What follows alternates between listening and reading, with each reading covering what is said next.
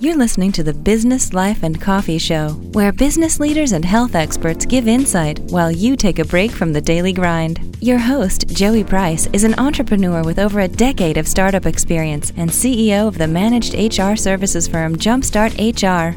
Want to join the conversation or have an idea for the show? Tweet us at BizLifeCoffee or Joey directly at Joey V Price HR with the hashtag BLC Moments. Want more episodes? Head on over to iTunes to subscribe. Business, life, and coffee personal development for busy professionals. Now let's get to the show.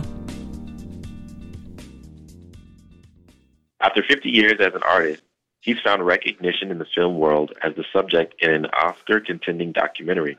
Will our next guest, Robert Cenedella, find acceptance among the art establishment? Good morning, Robert. Good morning. Nice to be with you. Glad you're here too. Okay. And now, people may not know that you were painting soup cans before Andy Warhol. That's correct. That is correct, and um, it's a story that people uh, they often say, "Well, how come uh, how come uh, the can that uh, Warhol painted was more you know more recognized than, than than mine?" And then the truth is is that if you look here, you'll see that I painted Heinz tomato soup, and he painted Campbell's. And okay, he picked the right one, obviously. But I want to tell you that I still believe that Heinz tomato soup is the better soup. And I hope you're. I'm going to have to do a follow up taste test on that one. so, and why do you think it's taken so long to get recognized? Well, I think the the art world that I started my career with was was an art world that was changing. I was becoming interested in art for art's sake, and less with with painting about issues, etc. And I think I got an example over here of the kind of painting that I evolved after doing soup cans. I I did things like you know Le Cirque, which is a famous restaurant worldwide. And it was a challenge because they had to put in 100, I think there's 191 of their, their patrons are in this one painting. And obviously it takes a different, that's a different skill level.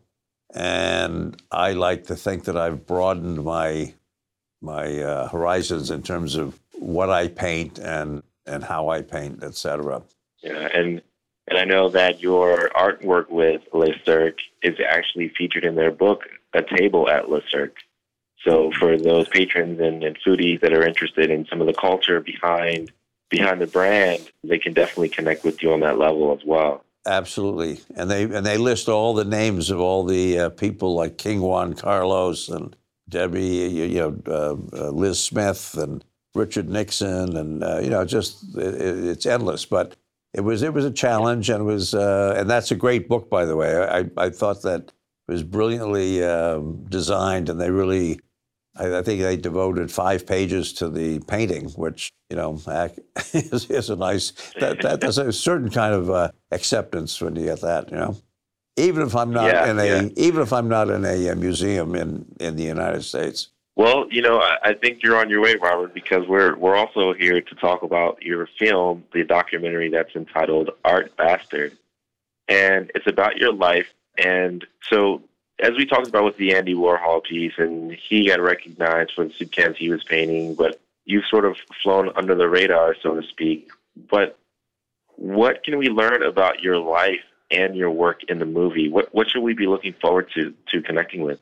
Well, you got to you got to find you're gonna learn a lot about the art world itself and how it runs and the problems that an artist that does not, you know, follow the rules, you know, an artist that, you know, I don't paint for the for the marketplace and I don't I don't compromise when it comes to my art. I've compromised in a lot of other areas of my life, but not when it comes to my art because I don't think I mean that's the whole point of art is that you know, if, if you compromise there, why why be an artist? And you're going to find that I'm I'm a I'm a legitimate bastard, in that I was born out of wedlock, but I'm also a bastard in the art world, and that's that's how the the title came. And people wonder, they said, well, who who came up with that title? Well, actually, I did because I thought it it really it for me it uh, was nice to get the truth out you know, when when you're illegitimate, you tend to have a lot of secrets in your life. And I think by getting on on film and you know telling a secret that is pretty you know pretty uh, it's a tough one to but it was great to release it in the film and I think a lot of people a lot of people who are also are not legitimate have written to me and they they just uh, love the fact that I would speak about it and and let them know how it affected me as as a person and as an artist. Yeah, you're you're so right. I mean, it's glad I'm glad that you get to have your story told and and it be relatable to so many people. And not only with it being relatable to people on a personal level, but I guess thematically, you know, it's garnered a lot of awards here with winner of Best Documentary at Manchester Film Festival, winner of Best Documentary and Best Directory, uh, Best Director at the documentary at Idlewild International Festival of Cinema. I mean, this thing is really, really getting some steam. Yep, and the I, I think the New York Times, it's the uh, Critics' Choice, and that was you know all, all, these things are very positive, and it kind of it's a kind of a vindication to me for you know having been stubborn and not uh, given in to the um, what I what I call the marketplace or the the rules and regulations of the of the um, museum industry, I call it. So I, I feel, I mean, it, it, to, to, that extent, it's uh, fantastic, and will I, I, I do believe that the film will change my standing in, in, the art world one way or the other. And you know, if you want to get, if you want to see the um, trailer, you go to artbastard.com, and if you want to see a lot of the work, you go to rsenadelagallery.com, and and hopefully you'll go to uh, iTunes or Amazon and get the um, get the disc. yeah, yeah, I'm definitely going to tweet the, those links out to our, our listeners here. And um, my last question for you, is I, would like to learn the man behind the art. And I know that a lot of the work that you do and that you're you're proud of and most known for is your satire and social commentary that's embedded in your work. Why is that important to you, and how did that garner such a level of importance in your life and in your work?